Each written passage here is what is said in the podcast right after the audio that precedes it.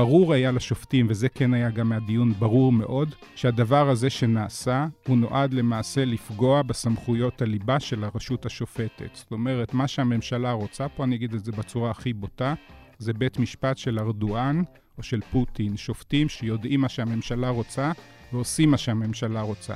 אף אחד מהשופטים האלה הוא לא שופט בסגנון של פוטין וארדואן, ולכן הם מתקוממים מול הדבר הזה, ולכן הם התנגדו לו, והם גם ימצאו, והדוקטרינות קיימות כדי לבטל את זה.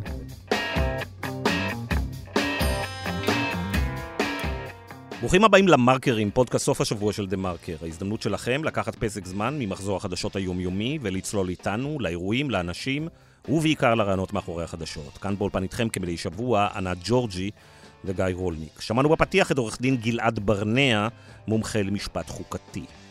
שלום ג'ורג'ינה, מה הולך? בסדר, גיא, מה נשמע? למה לא אמרת בשבוע שעבר שהייתי חולה? יחשבו שאני פשוט התעצלתי ולא רציתי לבוא. הקשבת עד סוף הפודקאסט, ענת? לא. אה, סליחה, הייתי חולה. תודה רבה, יפה. אז איך, תקשיבי. איך זה שמזה שאני נוזפת בך, אתה נוזף בי? יפה. כשבאים לנזוף, ענת, כלל ראשון, קודם כל תעשה שיעורי בית עד הסוף. הבנתי אותך. אוקיי? סבבה. טוב, ענת, היה שואו מדהים. רגע, אנחנו מקליטים ביום רביעי, הפעם. אחרי צהריים. יום רביעי אחר הצהריים.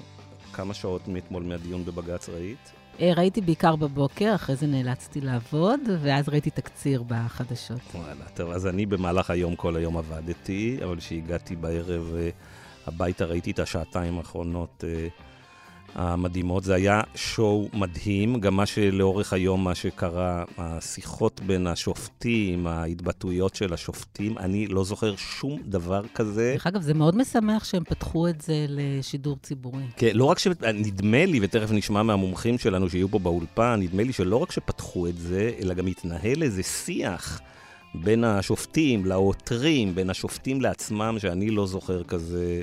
נכון, למרות שזה הרגיש שהם מתעלמים מהמצלמות. לא, אני לא הרגשתי לפחות מהצד של השופטים שהם אה, נותנים איזה שואו למצלמות. אוקיי. אולי אני טועה. כן, זה נדמה לי ששמחה. רוטמן אה, בא לתת שואו לבייס זה שלו, לגיטימי, אבל הוא פוליטיקאי, זה בסדר. אה, הוא גם זה- משפטן. זה בסדר גמור. אז אנחנו מיד ננסה להבין מה קרה שם אה, בדיוק אה, בדיון בבג"ץ, וננסה גם לנחש איך זה אה, יימשך, ומה המשמעות של זה להמשך ההפיכה המשטרית. ולפני שאנחנו רצים לשם, בואי תספרי לנו כמקובל מדי שבוע מה עשית השבוע. אז אה, כן, אז אתה יודע, ככתבת שטח, מה שאני עושה בשנתיים האחרונות, המקצוע מזמן לי המון מפגשים אה, יוצאי דופן. אז התחלתי את השבוע במטע רימונים, ליד אשקלון, והמשכתי אותו. מה עשית במטר רימונים ליד אשקלון? איך זה אתה קשור מוזמן לעבודתנו? לקרוא את הטור שלי ביום אוקיי, שישי. זה בסדר, ערב חג, גיא. אוקיי, מקובל. אה, ואני מאוד אוהבת לכתוב על פירות וירקות, אני אוהבת גם לאכול אותם. אה, ונפגשתי עם אה, קבוצה של נשים אתמול בערב, אה, שמונה נשים, אה, מהציונות הדתית, כולם נשים דתיות, שבעצם אה, יוצאות נגד ההפיכה המשטרית. אה, וזה היה סוג של אה, קצת חשבון נפש שהם עשו, והם דיברו גם על אה, מה היה, מה הם עושות היום ומה יהיה. והיו שם כמה אמירות שהיו לא פחות ממדהימות בעיניי. כמו למשל? כמו למשל, מישהי אמרה שהיא התעוררה ב-1 בנובמבר, והיא הרגישה שבשם הציונות הדתית, סמוטריץ' ובן גביר. סמוטריץ' ובן גביר, נוצר ממנה משהו שזה לא היא, אבל זה מופנה אליה, והיא צבועה בצבע הזה. ואחרות סיפ- סיפרו שבעצם אה, אה, מה שקורה היום בציונות הדתית זה לא קרוב לציונות, וזה לא קרוב לדתית, וזה לא קרוב לשום דבר שהם התחנכו. אבל הם ניסו להבין איך הגענו לפה, ואיפה הם טעו, כל. ה- אולי הפן המתון, הצד המתון בציונות הדתית.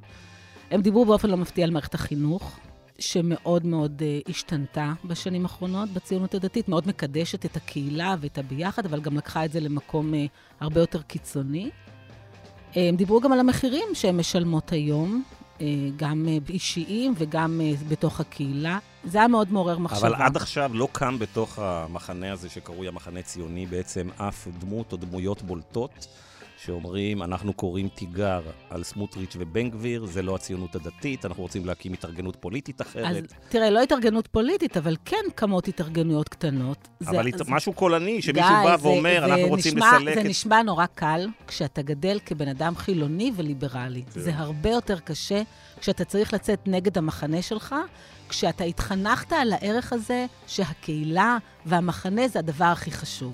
אז יש פה קושי מאוד גדול, אני חושבת שהן נשים מאוד אמיצות, ולמרות שהיה לי לא קל, יצאתי מאוד אופטימית, כי אני חושבת שהשינוי הוא מתרחש גם בציונות הדתית. מה זה אומר, בפעם, בסיבוב הבא הם לא יצביעו לסמוטריץ' ובן גביר? זה דרך אגב אחת השאלות שנשאלו, כן. והן היו חלוקות ביניהן. אה.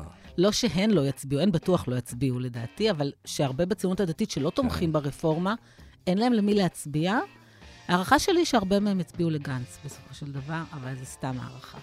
אוקיי, בסדר גמור. אז uh, אנחנו נדבר הרבה על הציונות הדתית, אבל היום אנחנו נחזור לבג"ץ ולהפיכה המשטרית. אז מיד אנחנו מתחילים.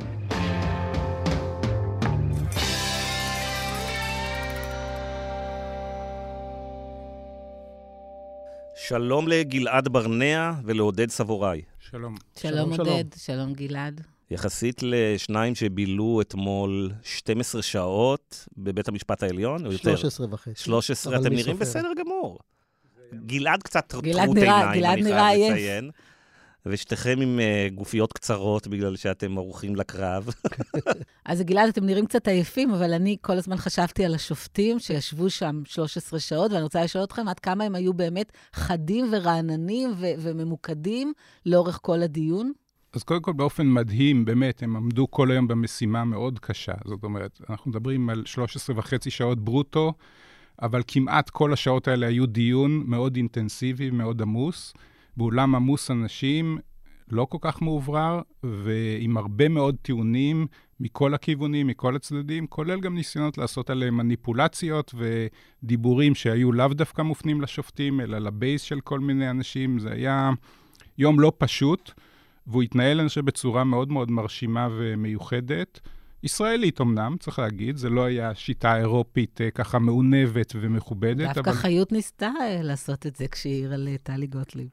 זה הייתה הערה אחת, כן, אבל באופן כללי זה התנהל בשיטה ישראלית, וגם נתנו, בעיקר כמובן לצד של אה, משיבי הממשלה, תומכי ההפיכה, נתנו להם אה, הרבה יותר זמן אפילו ממה שהקציבו להם, חרגו שם מהזמן כמעט לכולם, כמעט לכל אחד נתנו יותר לדבר, נכון? בפראות, בפראות, כן. כן, ולפעמים קרה שהעירו לנציג העותרים שוב ושוב ושוב, וזה לא, וזה לא עזר. אז לפני שנרוץ אה, לשם קצת קונטקסט, אז שניכם הצגתם השבוע בדיון בבג"ץ אה, אה, עותרים, אה, שעותרים נגד אה, ביטול חוק אה, עילת הסבירות. וגלעד, אתה מומחה למשפט אה, אה, חוקתי, אתה מופיע הרבה מאוד בבג"צים בכל מיני עניינים. ועודד, אתה משפטן שמתמחה גם בייצוג אנשי מערכת הביטחון וגם uh, צווארון לבן, ויש לך קריירה מאוד עשירה במערכת הביטחון. אז קודם כל, ממש בקצרה, כל אחד, uh, תספרו לנו את מי הצגתם ומה טענתם, ואחר כך נדבר קצת על הקרקס. טוב, אני אתחיל. אני הצגתי את אה, מה שכונה בתקשורת עתירת הלוחמים. זו עתירה שהוגשה אה, מלכתחילה על ידי אלוף משנה במילואים, שפרטיו נותרו חסויים לבקשתו. אה, ולאחר מכן, בהיותו עותר ציבורי, בית המשפט ביקש שהוא יוחלף על ידי עותר ציבורי אחר, שפרטיו ממילא כבר אה, חשופים לציבור. מי שנטל על עצמו את המשימה להיות העותר הוא אלוף במילואים רוני נומה. ביקשו להצטרף לעתירה גם גורמים מאוד בכירים לשעבר, כולם לשעברים במערכת הביטחון, לרבות אה, ראשי שב"כ לשעבר, יובל דיסקין ונדב ארגמן, אלוף במילואים טל רוסו, אלוף במילואים נמרוד שפר, ועוד uh, טייסים, אנשי uh, חיל הים, חי"רניקים, uh, אנשי מוסד. אבל בסופו של דבר בית המשפט לא אישר לאף אחד באף עתירה להצטרף לעתירות, ולכן בסופו של דבר רוני נומה נותר העותר הציבורי.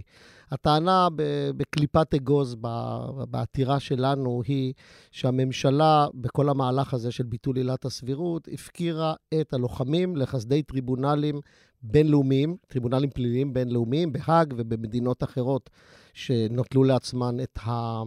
סמכות, לשיפ... סמכות האוניברסלית לשיפוט בעבירות של פשעי מלחמה, כמו בלגיה, ספרד, שוודיה וכולי. אה, וזה למה? מה הקשר? לכאורה אין קשר בין עילת הסבירות לבין זה, אבל יש קשר מאוד מאוד הדוק, גם לאליבד היועצת המשפטית לממשלה וכל המלומדים הרציניים בתחום.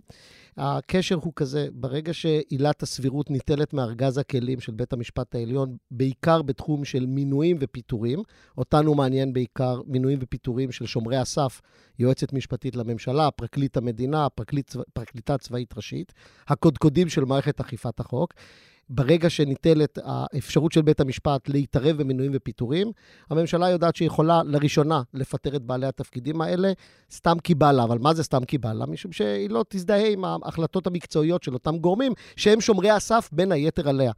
ברגע שזה יקרה, אנחנו שומעים אה, על הכוונה, בתקשורת על הכוונה אה, של אה, שרים בממשלה להוביל מהלך של פיטורי היועצת המשפטית לממשלה. לראשונה זה יהיה אפשרי.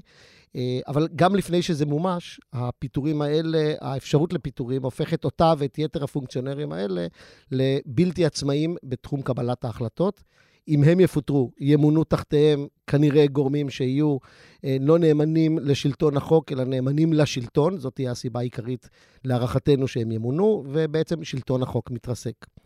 כשזה קורה, אז אה, זה פוגע ביכולת שלנו לטעון טענה את טענת ההגנה היחידה שעמדה לנו עד היום בטריבונלים האלה. ולמרות שאני חייב להקדים ולומר, למרות שאנחנו לא עוברים עבירות של פשעי מלחמה, כי יש מערכת ש, אה, אה, של משפטנים מיומנים ומקצועיים בתחום הדין הבינלאומי, שמעניקים ייעוץ משפטי שוטף לגורמים המבצעיים בצבא, ויש אחרי זה תחקירים וחקירות של מצ"ח ועמדות לדין במקרים המתאימים.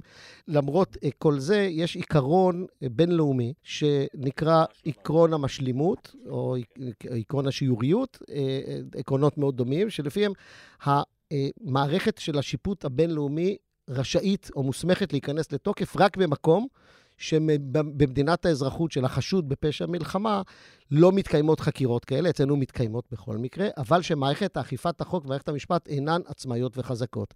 זה היה, זו הייתה כיפת הברזל המשפטית האפקטיבית שלנו מהלך במשך כל השנים. אני רוצה לשאול אותך עד כמה אה, אה, היא מומשה לאורך השנים. האם, האם היו ניסיונות לאורך השנים באמת לתבוע חיילים או קצינים בכירים בפשעי מלחמה? אה, והשאלה אם בכלל יש הגדרה בינלאומית לפשעי מלחמה, או שמה שבעינינו נתפס כמשהו מאוד מוסרי והגיוני, יכול להתאפס בעיני מדינה אחרת כסוג של פשע. אז את שאלת שתי שאלות. התשובה לשאלה הראשונה היא כן בכף רבתי. אנחנו צירפנו לעתירה שלנו תצהיר של דוקטור גל לברטוב, שהיה בכיר בפרקליטות המדינה, ואחראי בדיוק בין היתר על התחום הזה. כל אימת שהיה חשש שאיש שלנו, קצינים, בדרך כלל אלה היו קצינים בכירים, עתיד להיעצר או שנפתחת נגדו חקירה, וזה קרה במקרים רבים. הוא סירב לפרט בתצהיר את המקרים כדי, מטעמים של יחסי חוץ של ישראל. אה, גורם מטעמו, או לפעמים הוא עצמו, טס לאותה מדינה, הסביר שלמרות הפער בינינו בהגדרה של האם פשע מלחמה בוצע או לא, אין סמכות למדינה להתערב, וכך קרה. צריך רק להגיד בהערת שוליים בעניין הזה, שחייל או, או קצין לא באמת יודע אם מתנהלת נגדו חקירה או אם הוגש נגדו כתב אישום. למעשה זה חסוי, ורק כשהוא יטוס לחו"ל הוא עלול לגלות בעצם שהוא... בביקורת לג... דרכונים. בביקורת דרכונים הוא גלה שהאינטרפול אה, מחזיק אה, צו מעצר נגדו, וזה... אה, לא כל כך נעים. Uh, היועמ"ש הקודם, שהיה פצ"ר, גם uh, פרופסור אביחי מנדלבליט, שהוא גם הוא פרופסור בתחום של משפט בינלאומי, זו מומחיותו, uh, סיפר בהרצאה שהוא נשא לפני שבוע וחצי בלשכת עורכי הדין, על uh, החקירה שהתנהלה בספרד בקשר להריגה של 14 אנשים שרובם היו בלתי מעורבים, כשצה"ל הרג את שחאדה, איש החמאס. הייתה שם דרישה להעמיד לדין אה, קצינים בכירים אה, בצה"ל. ערכאה ראשונה בספרד קבעה שעקרון המשלימות לא חל אה, ביחס אלינו. ערעור שהוגש התקבל, וקבעו שמערכת אכיפת החוק בישראל אז הייתה עצמאית וחזקה, ולכן אין לספרד סמכות שיפוט, וזה אושר על ידי בית המשפט הכי גבוה. אומר, אומר מנדלבליט שהוא פגש לאחרונה את אחד האנשים הבכירים ביותר במערכת אכיפת הדין בספרד. שהיה מעורב באותו עניין של שחאדה, ואמר לו את המילים המפורשות, אני עוקב היטב אחרי מה שקורה במהפכה המשטרית בישראל, לרבות בנושא עילת הסבירות. הוא אמר, אתם מבצעים התאבדות משפטית. יפה, אז אני חושב, דרך אגב, אני מעלה אפשרות שאולי המאזינים הקבועים של, של ענת ושלי, בצלאל סמוטריץ' ושמחה רוטמן, ששומעים אותך עכשיו, הם אומרים בונוס כפול. גם אנחנו מחלישים את מערכת המשפט, וגם יתחילו לעצור את כל הקצינים הבכירים האלה, שאנחנו לא סובלים אותם ממילא. חשבתי ששלטון הימין הוא מקדש את החיילים, והוא דואג לא, להם, והוא שם אותם בראש. ג'ורג'ינה, לא היית פה בחצי שנה האחרונה, העולם אה, השתנה. אה, בגלל הטייסים. לא רק הטייסים, הצבא הפך להיות אויב החבורה הזאת. גלעד, על מה אתה עתרת ואת מי הצגת? אז אה, אני יחד עם עורך דין גילי שר מייצגים שתי עמותות ציבוריות, למעשה התנועה הדמוקרטית האזרחית ודרכנו. אה, העתירה שלנו הייתה בעצם עתירה עקרונית שהציבה בלב העתירה בעיקר את הטענה המרכזית של תיקון חוקתי בלתי חוקתי. אה, אנחנו בעצם טענו שעצם העברת גדיעת הסמכות של בית המשפט העליון, במובן הזה שנשללת ממנו אפשרות להעביר ביקורת שיפוטית על הממשלה ושריה בכל נושא הסבירות, היא לכשעצמה אותו פגם מטה-חוקתי, שבגללו צריך לבטל את התיקון הזה.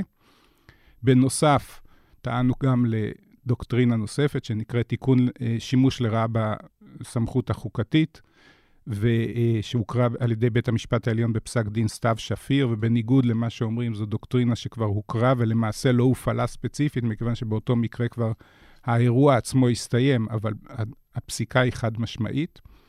ובעיקר היה חשוב לנו בתיק הזה גם להציב אה, עוד שתי נקודות מרכזיות.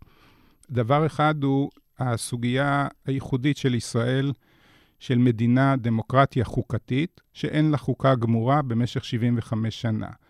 זהו למעשה האנומליה הזאת שמדינת ישראל היא היחידה בעולם, כי יש, או יש מדינות שהן דמוקרטיות ויש להן כמובן חוקה שלמה שבדרך כלל נעשתה סמוך להקמתן, או בהפיכה לאחר מכן, או שיש לנו משטרים כמו בריטניה, למשל, שאין חוקה, שיטת וסטמינסטר, שלמעשה הפרלמנט, המלך בפרלמנט, הוא הד... הריבון העליון, ולמעשה חוק הפרלמנט בגדול, למעט חריגים, הוא למעשה הדין הגבוה ביותר במערכת ההיררכית של הנורמות. עכשיו, למה זה חשוב? כי בעצם יוזמי ההפיכה מנצלים את המצב הזה בצורה בוטה לרעה. כי במשך 75 שנה, ואנחנו יודעים, הייתה החלטת הררי ודיברו על זה שפרקים פרקים יביאו חוקי יסוד, ויחסית לאורך השנים הכנסת כרשות מכוננת אה, הייתה די מאופקת והביאה באמת בעיקר פרקים מבניים וגם נושאים של אה, זכויות וחירויות יסוד בשנת 92, אותה מהפכה משפטית. אבל בעשור האחרון אנחנו רואים למעשה מה שאני קורא שינויים מפרי איזון. אנחנו רואים למעשה תיקונים נקודתיים, כמו בנושא הסבירות, כמו בנושא הנבצרות שנחקק לטובת ביבי, כמו בנושא התיקון שנעשה לטובת אריה דרעי. זאת אומרת, תיקונים נקודתיים שהם מפרי איזון. מפרי איזון בין אם במובן של פגיעה בנורמות, זכויות וחירויות יסוד מוגנות, ובין אם במובן של שינויים מבניים מפרי איזון. כמו שראינו עכשיו, כאשר אנחנו פוגעים במעמד ובסמכות של אחת מהרשויות, שלוש הרשויות. ובעצם מה שאנחנו אמרנו לבית המשפט והצגנו גם אתמול בדיון, אמרנו, תראו, בניגוד למה שטוענים כל השנים, שבגלל שאין חוקה שלמה, יש כאילו חופש פעולה וחופש תמרון בלתי מוגבל כמעט לרשות המכוננת, המסקנה צריכה להיות הפוכה, וגם התביעה בסופו של דבר גם של הציבור מהרשות המכוננת. הדרישה קודם כל צריכה להיות, בואו תקיימו את ההבטחה. לנו, לציבור, מגיעה חוקה, ואנחנו דורשים שתביאו חוקה שלמה, ולא קטעים-קטעים ולא חלקים. וברגע שלא מביאים חוקה שלמה, אז למעשה בית המשפט העליון צריך לבוא ולהגיד, הניסוי הזה נכשל, ואנחנו עכשיו אומרים, יש מורטוריום, או חוקה שלמה, או שלא לא ניתן לעשות יותר שינויים מפרי איזון, למעט נגיד חריג אחד, שזה במצבי חירום חיוניים, שאולי יהיה אפשר לעשות תיקון נקודתי לצורך אירוע חיוני, וזה היה מאוד מאוד חשוב. הדבר השני, שהיה לנו חשוב גם להדגיש, וזה גם בלט אתמול גם בדיון, ובית המשפט לא, לא עסק בזה, כי עד היום לא, המספר המקרים שבהם הסוגיות המטה-חוקתיות נבחנו הוא קטן מאוד. זה בכלל השיטה איך אתה בוחן תיקון לחוקה ושואל את עצמך אם התיקון הזה יכול לעמוד במבחן משפטי או לא. ואתמול ראינו, הפיתוי היה מאוד גדול, ישר לצלול לתוך תוכן התיקון למשמעויות הפרקטיות שלו. זאת אומרת, הנה, אנחנו הגבלנו את בחינת הסבירות, אז עכשיו בואו נראה מה המשמעות. האם אנחנו יכולים לבחון את זה באמצעות עילות חלופיות? איזה משמעות יש לזה על היבטים צבאיים, על היבטים כלכליים, על היבטים אחרים. ואנחנו באנו ואמרנו, לא, תקשיבו, צריך להסתכל על זה. חוקה זה הדבר, הנורמה העליונה. צריך להסתכל עליה ברמה הכי מופשטת, הכי עקרונית.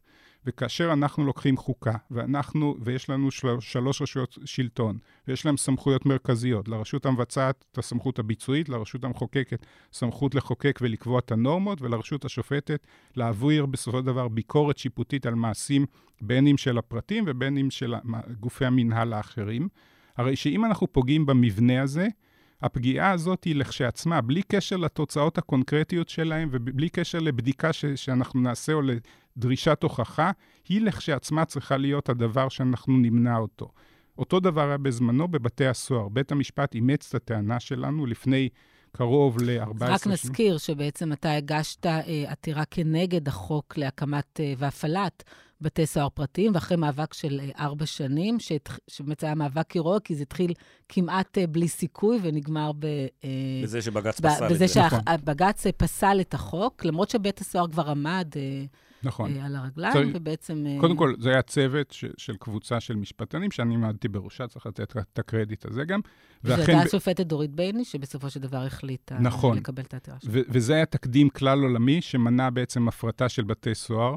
ו- והדרך שבה בחן, בחנה בייניש בפסק הדין שלה את הנושא הזה, בניגוד לניסיון שהוצע לה לבוא ולבחון האם יהיו פגיעות קונקרטיות באסירים, והביאו דוגמאות של אותו שריף ממדינות הדרום בארצות הברית שזורק את האסירים לבריכה עם קרוקודילים, אנחנו אמרנו, זה בכלל לא מעניין. גם אם יהיו שם התנאים הכי טובים ויגישו להם ארוחות מעולות, ויש שם אה, מיטות נורא נוחות וכריות ויפנקו אותם, עצם העברת הסמכות לזכיין פרטי והעברת כוח הכליאה, השימוש הלגיטימי בכוח, היא הדבר הפסול לעשות. אתם, אתם הגדלתם לעשות ואמרתם להם, אחרי שמפריטים את זה, אפשר יהיה להפריט את uh, בתי המשפט. זה ואז... בדיוק היה העניין שדרך אגב, גם אז עשה... תוכנית, אין כזאת תוכנית של קהלת? בטח יש תוכנית מגירה של קהלת זה היה בדיוק העניין ששינה את דעתם. לא צריכים להפריט, הם פשוט ימנו שופטים מטעמם, גיא. של, של בייניש ופוקצ'י עוד בדיון הראשון שכמעט התרסקנו.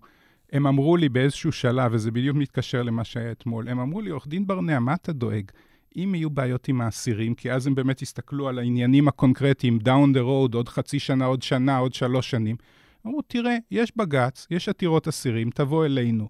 באותו זה אמרתי מיד, ממש בשליפה, אמרתי להם, תקשיבו, אם אתם לא תעצרו את זה פה, בפעם הבאה שאני אבוא, יהיו פה שופטים עובדי זכיין. ובאותו רגע, זה היה מהרגעים הנדירים האלה, שאתה רואה איך השופטים משנים את דעתם באולם. דרך אגב, הפ... הפרקליטה הבכירה שטיפלה בתיק, יוכי גנסין, לא הייתה באולם באותו רגע. היא כל כך חשבה שזה אבוד, היא הלכה לתיק אחר באולם שכן, הזעיקו אותה, עד שהיא חזרה, כבר הכל השתנה. והשאר היסטוריה, זה אמנם לקח עוד כמה שנים, אבל זה הוכרע. משהו קטן שאני רוצה להתעכב עליו, אנחנו מדברים כל הזמן על האם יש לבית משפט סמכות לבטל חוק יסוד, ויש דיון מאוד גדול סביב זה. אתה יכול להסביר לנו במשפט, כי אני לא מצליחה להבין, מה ההבדל בין חוק יסוד לחוק רגיל? בסופו של דבר, ברמה הפשוטה ביותר, בית המשפט העליון בפרשת בנק מזרחי עשה שני דברים מרכזיים בהקשר הזה. הוא בא ואמר, והוא, וצריך להגיד במידה מסוימת, זאת המצאה או יצירה של בית המשפט, זה לא כתוב בשום מקום, בסדר? צריך להגיד את זה בהגינות. הוא בא ואמר, חוק יסוד הוא עדיף על חוק רגיל, זה לא היה לפני זה. עד אז התפיסה המקובלת הייתה שגם חוק רגיל יכול להתקבל, להתגבר על חוק יסוד. והוא אמר, אני מאמץ מבחן צורני. אם כתוב למעלה חוק יסוד ואין שנה, זה מבחינתי חוק יסוד. ועם זה הוא הלך. עכשיו, במידה מסוימת, בית המשפט היה תמים, כן? ותזכרו, אנחנו מדברים על מצב שבו אפשר לחוקק חוק יסוד ברוב של 1 נגד 0 ברוב המקרים, למעט סעיפים שדורשים רוב מיוחד. גם רוב מיוחד זה 61. זה לא... ויש מקרים ספורים שנדרש רוב, רוב מיוחס לגבי סעיפים מסוימים, או 61 או שמ... מעל 80. בכל מקרה, אז ב- ב- במדינת ישראל, לכאורה, כל דבר שהכנסת מוציאה וכתוב למעלה חוק יסוד, הוא לכאורה עובר. זאת אומרת, אתן לכם דוגמה, אולי דמיונית ואולי לא. מחר יעבור חוק יסוד הכוכב ה-51. מה זה אומר? מדינת ישראל הופכת להיות הסטייט ה-51 של ארצות הברית. אפשר לעשות את זה? אי אפשר לעשות את זה? תבינו את המופרכות. או אתן לכם עוד דוגמה. חוק יסוד מדינת ישראל, מדינת כל אזרחיה. נורא פשוט, אני רק מוחק בכל מקום שיש צירוף המילים יהודית ודמוקרטית, את המילה יהודית. תיקון אחד, קטנצ'יק, מילה אחת מחקתי. שיניתי לחלוטין את אופי המדינה. האם אפשר לעשות את זה? האם אפשר לעשות את זה? הדבר הזה נותר לא פתור בבנק המזרחי, אבל הם גם לא אמרו שהרשות המכוננת, אותה כנסת עם הכובע שלה כ- כמי שעושה את החוקה, יכולה לעשות כל דבר, ממש לא. זה נשאר פתוח. היום הגענו לנקודה שבית המשפט העליון צריך לבוא ולהתעסק ולבחון את הדבר הזה ולהכריע בו. טוב, בואו נדבר רגע על מה שהיה uh, בבית המשפט. Uh, עודד, מה... היו הרבה מאוד הערות של השופטים, אוקיי? מתוך ה-13 שעות האלה, נראה לי שהיה לנו איזה שעה-שעתיים של הערות, אולי יותר, של הערות uh, שופטים. מה הפתיע אותך? מה היה צפוי? מה, איזה כיוונים? מה קרה שם? מה למדנו חדש ממה ששמענו אתמול מהשופטים? מה שהפתיע אותי זה שהרוב היה צפוי. חיכינו להפתעות ולא היו הפתעות רבות. החלוקה המסורתית אה, של שופטי בית המשפט העליון, כפי שהיא נתפסת אה, בציבור, של שמרנים ושופטים ליברליים, נראתה אתמול כחלוקה די, אה, די ברורה, עם שופטים ספורים בלבד, שלא היה ברור מה עמדתם, בין אם כי לא התבטאו, בואו ובין בוא, אם... בוא תגידו לנו, בואו אני- בוא נעבור אותם אחד-אחד, נראה מה, מי הפתיע, מי לא הפתיע, מי נתן את הליברל הקלאסי, מי את השמרן הקלאסי. גיא אוהב שמות. את ה... אוקיי, שמות. הליברל הקלאסי, או אלה שנוטים מאוד, אה, כך נראה, להתערב בחוק, ב- ב- ב- בחוק היסוד הזה, בתיקון הזה, היו כמובן הנשיא האחיות, השופט עמית, השופט אה, פוגלמן, אה, השופטת ארז. ברון, הש- השופטת דפנה ברק ארז, היינו, זה, אלה חמישה כבר. רותי רונן. רונן, כבוב, השופט כבוב, שבעה. אתמול נראה היה שהשופט עופר גרוסקופף נמנה עם החבורה הזאת, והנה השמונה שאמורים לתת את הרוב מבין 15 השופטים. אבל הם לא רוצים אה, רוב ש- דחוק. לגבי לא רוצים. השופט גרוסקופ, אני יכול להגיד, הוא, הוא דיבר כל הזמן על הנושא של שלטון החוק. נכון מאוד. וזה בדיוק מתקשר לטענה שאנחנו גם אמ- אמרנו והראינו, שסעיפים שהם מה שנקרא גודעי סמכות בית משפט, פורשו כבר במדינות אחרות כפוגעים בשלטון החוק. וזה המשמעות של זה, פגיעה ביסודות הדמוקרטיה, ולכאורה, לפי המבחן שנקבע בחוק הלאום, זה מצב שבו אפשר לבטל את החוק, את ובמילים אחרות. שמרן שמרן, עד שזה מגיע לפגיעה בבית המשפט, ואז גרוסקופף אמר, עד כאן. אני גם לא בטוח שאפשר לסווג אותו שמרן באופן כן. כללי, אבל לא היינו נגיד... באמצע אתמול, כזה. אתמול הסתמן שהוא אה, אה, במחנה שאנחנו מכנים לצורך העניין הזה המחנה כן. הליברלי. הוא אחד מבין השמונה. כן. אה, במחנה שמנגד אה, ניצב איתן אה, השופט סולברג, השופט מינץ, נראה היה שהשופט שטיין, השופטת וילנר. מה עם הגברת קנפי שטייניץ? היא לא? היא לא דיברה. בכ... היא לא, היא, היא לא דיברה בכלל. ולכן, ובהיעדר פסיקות קודמות שיכולות לסמן את הכיוון אה, אה, ש- שלה, פסיקות רלוונטיות, אז היא בלתי מפוענחת בשלב הזה. השופט יחיאל כשר, הוא היה מאוד אקטיבי בדיון, והוא ירה שאלות אה, מאוד ממוקדות לשני הכיוונים. זאת אומרת, אם אנחנו מקבלים את האינדיקציה דרך השאלה, אז אפשר היה לקבל אינדיקציות הפוכות ביחס אליו, ולכן אה, יצאנו בחוסר ידיעה מה הכיוון שהוא... צריך לבלבל אותך. מה הכיוון שהוא תופס. גלעד, מה אתה התרשמת? אני קודם כל אגיד את השורה התחתונה, שהיא די דומה גם למה שחשבתי קודם. ההערכה שלי, מאוד חד משמעית, היא שתהיה פסיקה ברוב גדול מאוד, שלא לומר מוחלט, שתבטל את החוק. זאת ההערכה שלי, וההערכה הזאת היא קודם כל הולכת... כלומר, לא תחזיר אותו להגיד, תשנו, תגבילו, לא. תצמצמו, פשוט יבטלו ב- חד וחלק. ביטול מלא של החוק. אני מזכיר גם ברקע, תראו, כדי להבין גם את המיוחדות, כאילו שהמקום שאנחנו נמצאים ואיזו קפיצה ש- שעשינו מבחינה, נגיד, של תפיסה, מספיק לה- להבין את הדבר הבא. יועצת משפטית לממשלה שכותבת עמדה לבית משפט בתשובה שלה, שאומרת, החוק הזה הוא לא עומד באמות המידה המקובלות בישראל, צריך להפעיל את, את התיקון החוקתי הבלתי חוקתי, ולבטל אותו באופן מלא, אי אפשר לעשות פרשנות מקיימת. נכון, היא אומרת, אין מנוס, אין מנוס, ממש אז הדבר אחרונה. הזה, אם היינו, הייתי אומר לכם את זה, זה מה שהולך להיות לפני חצי שנה, הייתם שואלים אותי איזה פטריה אכלתי כנראה, כן? אז, אז במובן הזה, אה, זה, זה נותן אינדיקציה.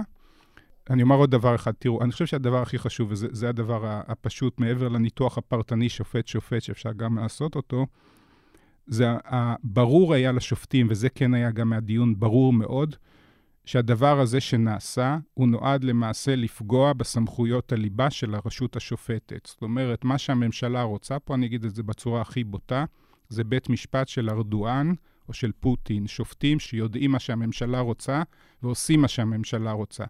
ואני יכול להגיד, גם אם אני לא אוהב את חלק מהפסיקות של 15 השופטים שיושבים שם, אף אחד מהשופטים האלה הוא לא שופט בסגנון של פוטין וארדואן. התפיסה העצמית שלהם היא של שופטים עצמאיים, שמחליטים על פי הדין, ואף אחד לא אומר להם מה לעשות. ולכן הם מתקוממים מול הדבר הזה, ולכן הם יתנגדו לו, והם גם ימצאו, והדוקטרינות קיימות כדי לבטל את זה. עודד? הייתה מגמה מאוד מעניינת שהתנהלה שם, אני מסכים עם הדברים שאמרנו בתחילת הפודקאסט הזה, שאתמול צפו גם מחלוקות בין שופטים שאני מעולם לא ראיתי. המחלוקות בין שופטים בדרך כלל נפתרות בחדרי חדרים, ואנחנו מוצאים אותם לידי ביטוי בצורה מאוד מנומסת בפסקי דין, שבהם אחד השופטים כן, מתייחס לחברו, לחברתו. לא? אתמול היו הערות של שופט אחד והערות שמנגד של שופטת אחרת. אה, זה היה מרתק לראות את העקיצות. מי זה היה? זה, זה מישהו שם איזה כיסח אחד את השני, איזה אני, כיסוח. אני אגיד היה. בדיוק מה היה, תראו. היו, כמה כאלה. יוזמי כן. ההפיכה בעצם באים ואומרים, יש להם תזה מאוד חזקה שאומרת, יש מאמר של השופט סולברג, שקדמה לו גם הרצאה, שבמקרה אפילו הייתי שם, וכבר אז התקוטטתי איתו על מה שהוא אמר, ושם הוא הציע באמצעות פסיקה לצמצם את עילת הסבירות, ושהיא לא תחול בעיקר על הממשלה והחלטות מדיניות וכך הלאה. המאמר הזה שימש איזשהו מנוף או בליסטראה כדי ליוזמי ההפיכה לבוא ולהגיד, הנה, יש שופט בבית המשפט העליון שמבקש, לכאורה הם ייחסו לו כמובן דברים הרבה יותר מרחיקי לכת. עכשיו, זה עמד לכל אורך הדיון, כמעט הייתי אומר, לא נעים להגיד, השופט סולברג שימש כמעין מוצג, הוא והמאמר שלו. וזה היה מאוד לא פשוט ולא לא טריוויאלי. עכשיו, זה, זה היה מצד אחד. מצד שני, היה גם דבר די חריג מצד השופט סולברג. היו כמה אירועים שבהם הוא, מיוזמתו, בלי שזה עלה אפילו, העלה נושאים שלא היו קשורים במישרין לדברים שעלו. אה, לרבות, במקרה אחד, הוא פתאום התחיל לדבר מיוזמתו על הנושא של אה, עצמאות הייצוג ודוח ועדת אה, שמגר, שקשור לעצמאות הייצ... הייצוג על ידי היועץ המשפטי לממשלה. זה היה קצת מוזר. הדבר השלישי שהיה, וזה קשור לאותו נושא, זה באמת דברים, בעיקר שאמר השופט עמית על אותו מאמר, כי בעצם הוא, הוא אמר, אם אני מחר אכתוב, הוא אמר את זה חצי בצחוק, אבל חצי לא בצחוק, אם אני מחר אכתוב מאמר שצריך לעשות חוקה שלמה, נדמה לי, אז מה, מחר ייקחו אותו בממשלה ו- ויאמצו אותו ויהפכו אותו לחוקה שלמה? מה שהיה מאוד מעניין אתמול לראות בעיניי, אה, זה את הניסיון של השופטים השמרנים, הייתי מדבר בעיקר על השופטת אה, וילנר ואולי גם על השופט שטיין, אה, וגם במידה מסוימת השופט מינץ, לחלץ מנציגי הכנסת והממשלה אמירה שלפיה בעצם הכוונה של המחוקק, או יותר נכון, הכנסת כרשות מכוננת בתיקון הזה, הכוונה, חרף הכתוב המדויק, הכוונה לא הייתה לבטל כליל את עילת הסבירות כעילת התערבות של בית המשפט העליון בשבתו כבג"ץ, או של בתי משפט מנהליים אחרים, אלא הכוונה הייתה לצמצם את עילת הסבירות למובן שלה טרום פסק הדין מ-1980, פסק דין דפי זהב, ששינה לחלוטין את הפרשנות. לי זה היה נראה, דרך אגב, שהם כל הזמן ניסו למצוא חורים אז, בתוך אז לא, החוק, ש... והם מה, הצליחו מה, גם. אני רוצה לפרש את זה רגע מלמעלה. מה שהם ניסו לעשות, לעניות דעתי, זה מתוך הבנה שהחוק הזה, בפרשנות המילולית הברורה שלו, הוא, הוא, הוא תיקון חוקתי שאינו חוקתי, זאת אחת מעילות ההתערבות המקובלות לפחות עד היום היו דקלרטיביות, אבל uh, מקובלות ב- לחוק יסוד. הם מבינים שאי אפשר, אי אפשר לקבל את התיקון הזה כמו שהוא, את הסעיף הזה כמו שהוא. הדרך היחידה שלא לבטל אותו היא באמצעות פרשנות. אבל מה שקרה הוא שלמרות ההפצרות, ממש כך זה נראה, ההפצרות של אותם שופטים בנציגי הכנסת והממשלה, לומר את הדברים שכן, אנחנו בעצם טוענים שהפרשנות הנכונה היא הפרשנות הזאת של צמצום עילת הסבירות ולא ביטולה, הם עמדו, עורך דין בארט מטעם הכנסת ועורך דין בומבך, אילן בומבך מטעם הממשלה, אמרו דברים הפוכים. עכשיו, הדבר היה כל כך אבסורד, כי השופטת וילנר, שהגיעה מאוד מוכנה, סימנה שלושה סעיפים בתשובה הכתובה של בומבך, שבהם הוא טוען בדיוק את זה. והיא קיוותה שהוא יאשר לה את הדבר הזה, והנה אפשר יהיה לתת מקום לפרשנות המצמצמת, ובא לציון גואל מנקודת המבט הזאת. ואילן בומבך, במהלך שהוא היה בעיניי מוזר ביותר, אמר, תקשיבו, לא היה זמן להתכונן, לא דיברתי עם מרשי וכולי. בעצם, הממשלה, זאת לא עמדתה. זאת לא עמדתה. עמדתה היא זה מהלך מוזר, דרך אגב, או זה סתם רשלנות של עורך דין שהוא לא... לא, לא, אני, אני, המהלך, אני לא הייתי... לא? זה מכוון הדבר הזה? לא, לא, אני חושב שזה מהלך מוזר. במה מתמחה הוא... עורך דין בומבך בימים שהוא לא מייצג את הממשלה? הוא עושה גם משפט מינהלי, לא ראיתי אותו הרבה בעתירות חוקתיות, okay. אוקיי. אבל הוא עושה בעיקר משפט מינהלי, אני חושב, מסחרי כזה.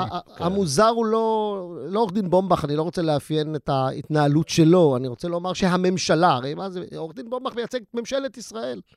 וממשלת ישראל... הוא מייצג גם את הליכוד, לא? במקרה הזה הוא מייצג את ממשלת ישראל. ממשלת ישראל הגיעה לדיון, להערכתי, הכי חשוב שהתנהל אי פעם בישראל, לא מוכנה ברמה מביכה, בנקודה הקריטית, שיכולה הייתה אולי לחלץ אותה, את הממשלה, עם פרשנות מקיימת. היא טענה בכתב דבר אחד, ובעל פה, דבר הפוך. רגע, אבל אני רוצה רגע להתעכב על העניין הזה של בומבך. אז בסדר, אה, אה, קולגה שלכם, והוא נהדר והוא על הכיפאק, אבל זה העורך דין שהממשלה מסוגלת לנפק לבג"ץ ההיסטורי הזה? רגע, אז אני אגיד ככה, גיא, תראו, לא אחלק לו ציונים, אבל אני אגיד כן משהו ש, שהיה פה מאוד מאוד מוזר, ו, וגם uh, פתולוגי, ואני אסביר למה אני מתכוון.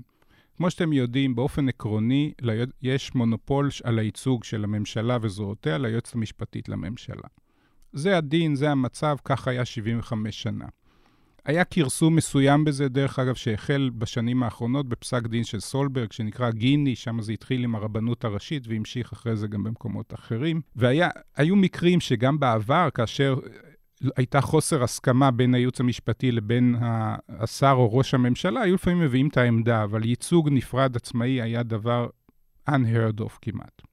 עכשיו, פה... אבל לא זאת הייתה השאלה שלי. לא, לא, רגע, אני, אבל אני, רגע, יש פה נקודה. את זה אנחנו מכירים. רגע, רגע, אבל כן. קרה פה משהו הרבה יותר חמור וגרוע, וזה אני רוצה כן. להסביר, וזה היה באולם, זה היה פשוט כן. דבר מוטרף. מילא, ניתן הייצוג הנפרד, בסדר? וממשלת ישראל קיבלה רשות להיות מיוצגת על ידי עורך דין אילן בומבך. עדיין הייצוג הזה מוגבל לתיק הזה ולא מעבר לזה ורק לייצוג. מה שהיה באולם, בדיוק בעקבות השאלות שעודד העלה, שכבר הפליגו מעבר לזה, לשאלות של הפרשנות, לשאלות של מה יהיה הלאה, לשאלות של אולי איך מתמודדים עם התיקון, בעצם אילן בומבך התנהג שמה כאילו הוא היועץ המשפטי לממשלה בפועל, לא רק בתיק הזה, אלא הוא גם יסייע לממשלה לעצב את המדיניות אבל הכוללת... אבל הוא בסך הכל צפה פני עתיד. ברגע שהיועמ"שית הנוכחית תפוטר, אז אילן בומבך או מישהו בסגנון הזה נאמן לשלטון, יהיה היועץ המשפטי לממשלה. לא, לא, אבל אני אומר, פה נוצר מצב הזוי, שעורך דין פרטי, בעצם, וישבו שם אנשי מחלקת הבג"צים נבוכים ונכלמים ואין להם פתאום say, הוא זה שבעצם אומר מה תהיה מדיניות הממשלה, זה היה הזוי לחלוטין, זה לא רק הייצוג, זה כבר הפך להיות הייעוץ וקביעת העמדה המשפטית הקבועה. עכשיו, דבר אחד ברור, דרך אגב, עורך דין בומבך, וצריך לשאול... בומבך, זה גם, בומבך הוא גם זה שאמר שבעצם אה, מגילת, מגילת העצמאות לא כל כך רלוונטית. שחתמו עליה בסך הכל 37 אנשים, לא, לא בחרו אותם. רק שתי נשים, הם לא נבחרו, זה איזה פיסת נייר. אני אומר ככה, לגבי מקור הסמכות, אה, מי הסמיך, אז באנו וראינו. אה, אני, בגלל שהסמיכו ה-37 אנשים שהיו חתומים על הכרזת העצמאות המהירה, הבהולה, החפוזה, שברגע האחרון עוד היו טיוטות, זה אמור לכבול את מי שיהיו בעתיד? יעלה על הדעת דבר כזה? חברים, הדיון עד כה מתנהל במעמד צד אחד, ושמחה רוטמן לא הגיע הנה. אבל אז... אני, רוצה, אני רוצה להעיר כן. משהו על שמחה רוטמן. אנחנו, אתמול הוא הופיע. כן. עכשיו, הוא לא הופיע כעורך שואו. דין, הוא לא הופיע כעורך דין, הוא הופיע כיושב ראש הוועדה. הוא הופיע בשבתו כשמחה רוטמן. בעומדו כשמחה רוטמן. אני חייב להגיד שבספסלים שלנו, של באי כוח העותרים... דרך אגב, הוא הקריא את זה בעל פה. אני... הוא... זה היה נראה כאילו הוא ממש שינן את הנאום שלו כל הלילה. הוא מחכה לזה 20 שנה, ענת, מה קרה? אנחנו, אנחנו באי כוח העותרים רבינו הרבה מאוד נחת מהנאום שלו, ואנחנו... אה, אה, בוואטסאפים המשותפים שלנו עלה רעיון לוותר על זמן דיבור שלנו לטובתו, כי כל דקה שהוא המשיך לדבר, הרחיקה אותו מהיד וקרבה אותנו לגאולה שאנחנו מצפים לה, שזה הביטול. אני לא בטוחה שזה מה שהבייס שלו חושב, דרך אגב. אני ראיתי אחרי זה בטוויטר, שיבחו אותו יופי יופי. בסוף, המציאות תיגזר בבית המשפט, בפסק דין. כשאני אומר המציאות, אולי אני קצת נאיבי, כי אני חי במציאות מדומה שבה אה, מצייתים לפסקי דין. רגע, אבל עודד, ברור לך המ... שהוא לא דיבר לשופטים. שותפים, נכון? הוא דיבר לפריימריז של... ברור. לא, נ- אף אחד מאיתנו לא שלו. נאיבי, אבל אנחנו, ברור שהוא דיבר לבייס שלו. אבל אנחנו היינו בבית משפט, ובבית כן, משפט ברור. הוא הרחיק את עצמו בפסק דין שיכול או עלול היה להיות לטובתו. אבל אולי הם ו- חושבים, הנה, רצית ההוכחה. לה- מה רצית להקריא? כן, אז אני רוצה להקריא משהו. אה, תראו, שמחה רוטמן נתן הרבה כותרות אה, נהדרות אתמול. אה, אני אלך על אחת. אז אחת מהן הוא אמר שבית המשפט הוא אוליגרכיה. אתם זוכרים? זה יצא... שלוש פעמים הוא אמר את הוא זה. אמר שלוש פעמים את לשופט זה. כבוב. ואחר כך, כשהוא נשאל על הדבר הזה, הוא רץ אחר כך כמובן לאולפנים, במהלך או אחרי וכן הלאה, הוא אמר, זה לא אני אמרתי, זה אמר את זה השופט אה, לנדוי. אז, הלכ, אז כאילו הלכתי להסתכל על, ה, על, ה, אה, על הקטע הזה, אז בואו נראה רגע מה אמר לנדוי, ואני רוצה לשמוע את דעתכם, האם זה רלוונטי או, או, לא, ר- או לא רלוונטי. אני אקריא, כל, אני אקריא קטע טיפה ארוך, אולי דן אחר כך יקצר את זה. אה, על דעתי זו אני עומד אה, גם כיום, ולא אאריך בזה הערב. ברור בעיניי שההצעה זו מתעלמת מתנאי חיוני לפעולתם התקינה של בתי המשפט במדינת ישראל, שבית המשפט יימנע מלעסוק בנושאים שבמדיניות של בחירה בין השקפות עולם בענייני חברה, כלכלה ופוליטיקה, השנויים במחלוקת ציבורית, כל אימת שהכנסת נתנה את דעתה על נושא מנושאים אלה והביעה את רצונה בדרך של חקיקת אה, חוק אה, חרות, ושכל ביטול של חוק חרות על ידי בית המשפט בעניינים כגון אלה, יהפוך את בית המשפט לשותף בכיר במלאכת החקיקה, ויעשה את השופטים בני פלוגתא במחלוקות ציבוריות. כאשר חלק מן הציבור מוחא להם כף, וחלקו האחר דוחה את פסיקתם כחד צדדית ומטעית מיסודה. כך יגיע בית המשפט לא רק לעימות עם הרוב בכנסת, אלא יאבד לו אותו אמון של כלל הציבור, שהוא תנאי בל יעבור למעמדו הציבורי. כסבור הייתי שהמשטר החוקתי המקובל על כולנו הוא דמוקרטיה פרלמנטרית שבה העם, באמצעות נציגיו הנבחרים, מביע את רצונו כפוסק אחרון בעניינים שבמניות. אם הפרלמנט הנבחר אינו ממלא את תפקידו כראוי, לא תימצא תרופה בהשלטת משטר אוליגרכי של קבוצת אנשים, ויהיו חכמים ונבונים וישרים ככל שיהיו. האם הציטוט של משה לנדוי רלוונטי לענייננו כאן? ממש לא. אני לא יודע מאיזה שנה הוא, אבל ברור שהוא לפני אה, פסק דין בנק המזרחי, סביר להניח שהוא משנות ה-70 או משהו בסגנון הזה, או ה-60. הציטוט הזה משקף, סביר להניח, את העמדות של בית המשפט העליון, שהשופט, ואחרי זה הנשיא לנדוי, היה חבר בו, ואת פסק הדין ברגמן, שבעידן ההוא, אכן בית המשפט העליון סבר שהמקרה היחיד שבו הוא יכול... 79. אוקיי. המקרה היחיד, כן, שזה כנראה סמוך גם לפרישתו ו- ולפרשה של אה, אלון מורה, אם אני לא טועה. המקרה היחיד שבו אפשר לבטל חוק בעידן שקדם לחוקי היסוד החדשים ומה שמכונה המהפכה המשפטית של 92, היה רק חוק שסותר הוראה משוריינת בחוק יסוד, אותו מקרה שסתר למשל את הוראת השוויון בבחירות שמעוגנת בחוק יסוד הכנסת.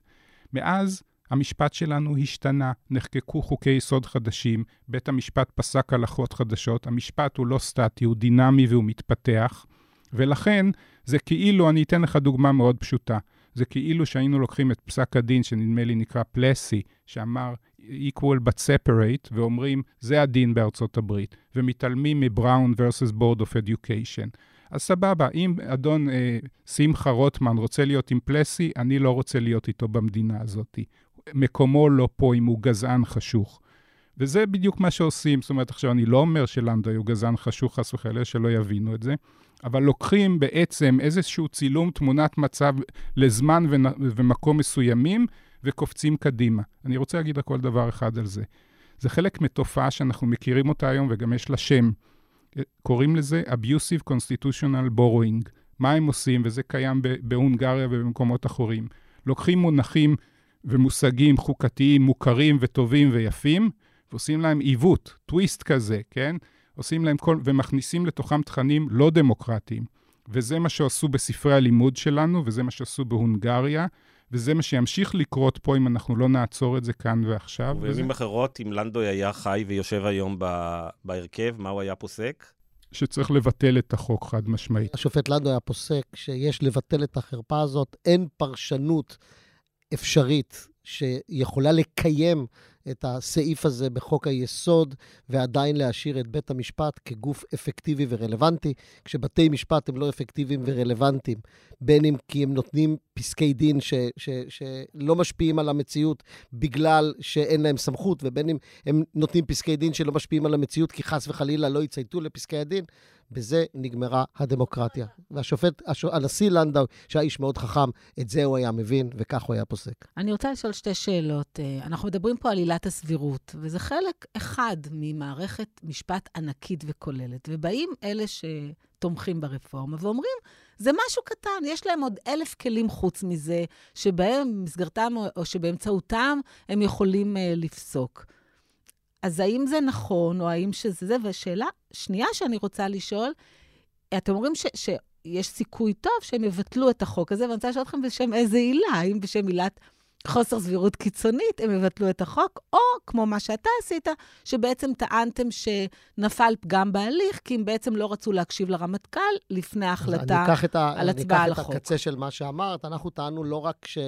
לא רק שנפל פגם בהליך כי לא רצו להקשיב לרמטכ"ל, אנחנו טענו שבוועדת אה, חוקה, חוק ומשפט, אה, אה, שמחה רוטמן טרח באופן אקטיבי למנוע הגעה של המומחים בתחום שהתכוונו להזהיר מפני מה שדיברתי עליו בתחילת הפודקאסט ביחס לחשיפה של לוחמים להאג.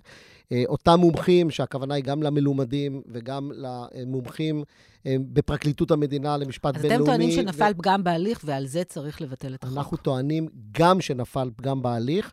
אה, משום ששמחה רוטמן סירב להביא אותם לדיון בפני הוועדה, ובעצם באמצעות זה הוא מנע את המידע הכל כך חשוב מחברי הכנסת, שבקצה של התהליך 64 הצביעו בעד הדבר הזה, לטעמנו, מבלי שכולם או רובם ידעו בכלל איזה נזק הם עושים, אבל לא רק את הפגם בהליך אנחנו טוענים, אנחנו טוענים שהתיקון הזה הוא תיקון חוקתי שאינו חוקתי, שזאת העילה שעד היום בית המשפט דיבר עליה אה, כעילה שיש בכוחה... זה לא שזה לא סביר, שזה לא חוקתי? לא, לא, לא סביר, לא רלוונטי לעניין טוב, תחזית, איך זה הולך להסתיים? מתי? אגב, הם יחכו עכשיו כמה חודשים, או שאחרי החגים? איך זה עובד? אה, אה, גלעד אמר את הדברים בתחילת, הדבר, אה, בתחילה, אני רוצה לומר אותם בסיום, אה, דווקא בזכות, מנקודת המבט שלנו, בזכות העמדה הנוקשה של נציגי הכנסת והממשלה, שבעצם לא מאפשרים כמעט לא מאפשרים לשופטים השמרנים לפרש פרשנות מקיימת. אני חושב שקירבו אותנו מאוד לתוצאה של ביטול מוחלט, בין אם מטעמים פרוצדורליים ובין אם מטעמים מהותיים.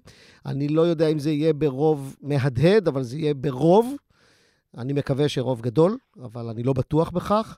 אה, אבל התיקון הזה, להערכתי, בסבירות מאוד גבוהה. אוקיי, okay, ואז מה תעשה, מה יעשו ביבי, לוין וכנופיית קהלת? יכבדו את זה ולא יצעקו, ישמיצו את בית המשפט כמובן, ינצלו את זה. הנה הוכחה שזו אוליגרכיה. כדי להלהיט את הבייס שלהם נגד בית המשפט. שצריך הפיכה משטרית. ולפי דעתי, ואני לא אתן להם פה הצעות, אבל יעברו למקומות אחרים לנסות לעשות את הדברים הרעים שהם זוממים. אבל את הדבר הזה הם יכבדו והם לא ימשיכו הלאה. ולכל... מה יהיה עם הבג"ץ על אה, כינוס הוועדה למינוי שופטים? סביר להניח שבלוחות זמנים מאוד קצרים יכפו על לוין לכנס את הוועדה. והוא יכנס? אם הוא לא יכנס, אז ימנו מישהו שיכנס אותה במקומו. זאת אה, אומרת, כאילו... יש גם קשר בין העתירות. כן. משום ש... ויש גם בג"ץ נבצרות, נכון? לא, אבל העילה, העילה העיקרית להתערבות בהחלטה של אה, יריב לוין, שלא לכנס את הוועדה הזאת, עילת הסבירות. אה. והנה הקשר בין שתי העתירות. הבנתי. אוקיי, אז אנחנו uh, רשמנו הישג uh, השבוע במאבק לעצור את ההפיכה המשטרית, או שזה רק... Uh... עדיין לא, גיא, בואו נחכה אני, אני חושב, רק בהמשך למה שעודד אמר, אני חושב, יש לנו קודם כל לוח זמנים נתון, כי לוח הזמנים הזה נגזר ממועדי הפרישה של שתיים מהשופטות, ברון וחיות. זה בעצם, השופטת ברון פורשת ב-12 לאוקטובר, מקסימום שלושה חודשים אחרי, פסק הדין יינתן בכל מקרה. סביר להניח שהוא יינתן קרוב למועד הזה שהוא... גלעד. אתה לא יכול להשתמש במילה סביר. נכון, צודק. אה, ינואר, סביר להניח שזה, סליחה. הוא לא נגמל. הגיוני להניח. הגיוני להניח, מידתי. תוחלת גבוהה. כן. בקיצור, זה לא יהיה כנראה בינואר. כן. למה זה יהיה בינואר? כי צריך לזכור עוד דבר אחד. מדובר על 15 שופטים שסביר להניח שכל אחד מהם ירצה לכתוב גם פסק דין, ורק להעביר דף ריק בין 15 לשכות לוקח כנראה שבועיים, ולכן זה ייקח זמן. ולכן אנחנו נמצא את עצמנו בטח איפשהו בינואר או בסוף דצמבר עם פסק הדין בעניין הזה, ואני חושב שהדבר הזה ייתן הרבה כוח למחאה. וירסן את הממשלה. בהנחה שלא תהיה איזה פשרה פוליטית. ג'ורג'ינה, נראה לי סיום אופטימי לפודקאסט שלא היה לנו כבר המון זמן, לא? נכון. האתגר הגדול של כן. הממשלה, שלפי דעתי אין להם פתרון, דרך אגב, זה חוק הגיוס, ועל זה לפי דעתי הממשלה יכולה גם להתפורר. להתפרק, שזה כן. גם אני לא חדשות טובות. לא אני- נצטער על אני זה. לא רואה את הממשלה הזאת מתפרקת כל כך מהר, וגם רציתי להגיד לך שזה נראה קצת מוזר שהאופטימיות שלנו נובעת מאיזושהי החלטה משפטית של זה- בית משפט זה העליון. נושא בפני עצמו, זה האכזבה. חשוב להגיד שהכוח של בית המשפט בין, בין היתר והיכולת שלו לקבל את ההחלטה הנכונה הזאת נובעת גם ובעיקר מהמחאה הציבורית שנותנת לו ברור, גב ציבורי. ברור. וזה חיוני, ולכן גם המחאה צריכה להימשך במלוא עוזה. גיא, אני רוצה לקשור בין העניין של הגיוס, או יותר נכון, הפטור מגיוס של סקטור שלם, לבין האצבעות שהורמו כדי לשלוח את הלוחמים להאג. אותן אצבעות שמבקשות לפטור את הציבור שלהם, אני מדבר על גולדקנופ כדוגמה, כמייצג אה, אה, ציבור, הוא גולדקנופ שמבקש שהציבור שלו יהיה פטור, הוא פטור דה פקטו, אבל שיהיה פטור גם דה יורה משירות אבל צבאי, גולדפרר אמר זה לא נורא אם הם לא יטוסו לחו"ל. שישארו בארץ, מה ייסעו? שייסעו לסחנה, למה צריך לנסוע ללונדון? בחוצפה סחנה ובעזות מלא אנשים, מצח, גיא. בחוצפה ובעזות מצח, שולח את הלוחמים להאג. אי אפשר לתפוס את זה בכלל, וגם אני, אה, כגלעד, חושב שזה המשבר הפוליטי שלא... אה, אין לו פתרון. חזרתי, חזרתי אה, השבוע מ, אה, בטיסה מ, אה, מניו יורק, וראיתי את הכמות של החרדים, כרגיל, על המטוסים האלה. הם יודעים שהם ימשיכו לטוס, הכל יהיה בסדר. אף אחד לא יעצור אותם בהאג. אף אחד לא יעצור אותם בהאג, אתה אומר חרדים, יש מביניהם כאלה שמתגייסים, ואני מלא כבוד כן, זה להם. נכון. כמה? אני לא יודע מספרים. כן, מספרים מאוד קטנים, בעבר אני- כשהצבא סיפק מספרים, מסתבר שהמספרים ברור, לא היו כל. כך מדויקים. אני לא מעז... מספרים הם קטנים, אני ראיתי. לאחרונה, הם מאוד קטנים. אנחנו נישאר יש באווירה. האופטימית יש כאלה, שבה... ואנחנו אנחנו, רוצים בוא, בוא, לעודד אותם. באווירה נישאר באווירה אופטימית. יש חרדים, כאלה וחרדים כאלה. בכל זאת, ערב. ראש השנה. ערב ראש השנה, שנה טובה למרואיינים תודה שלנו. רבה, עודד גלעד וגלעד. ועודד, שנה טובה גם לך, ענת. רגע, אנחנו עוד לא. אנחנו עוד נעשה לא, יש לנו עוד, אנחנו אה, נעשה ברכות עוד פוסט תודה מסודרות. רבה, תודה רבה, תודה, להתראות. שמחנו להתארח. להתראות.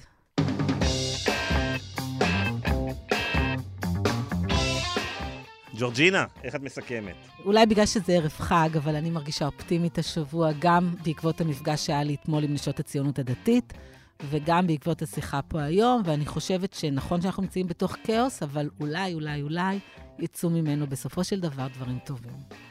טוב, אני מצטרף ל- לדברייך, אבל העובדה היא שאנחנו נשענים בסופו של דבר רק על אה, בג"ץ, היא... אה, לא, אנחנו נשענים על מחאה ציבורית כן, מטורפת. נכון, נכון, נכון. אין ספק שבג"ץ לא, לא היינו כאן בלי המחאה הציבורית, אבל אני חושב שבאמת, עם כל האופטימיות שיש כ- כרגע, צריכים להזכיר שבבסיס של כל האירוע הזה עומדת המחאה הציבורית של החברה האזרחית, ואסור להוריד את הרגל מהדוושה לשנייה, צריך להגביר את זה עם המחנה אה, אה, שרוצה לעצור את ההפיכה המשטרית, רגע אחד אה, אה, יירדם, אז זה לא ייגמר אה, אה, בטוב. אז רגע, לפני שאתה מתחיל עם התודות, אה, אנחנו בערב ראש השנה, אז נאחל חג שמח. קודם כל, לדן ברומר, העורך המאלף שלנו. שיש לו המון המון סבלנות והכלה אלינו.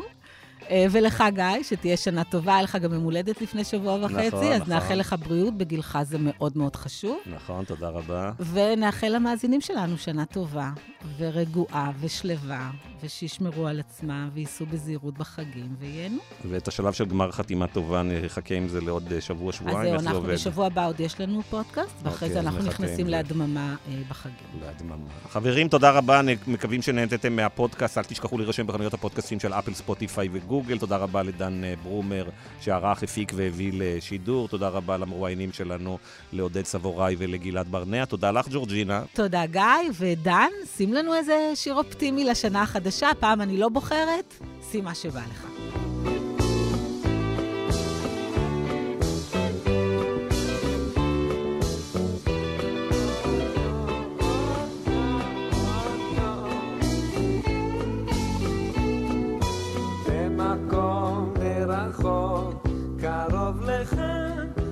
אספנו את עצמנו, הבאנו חברינו,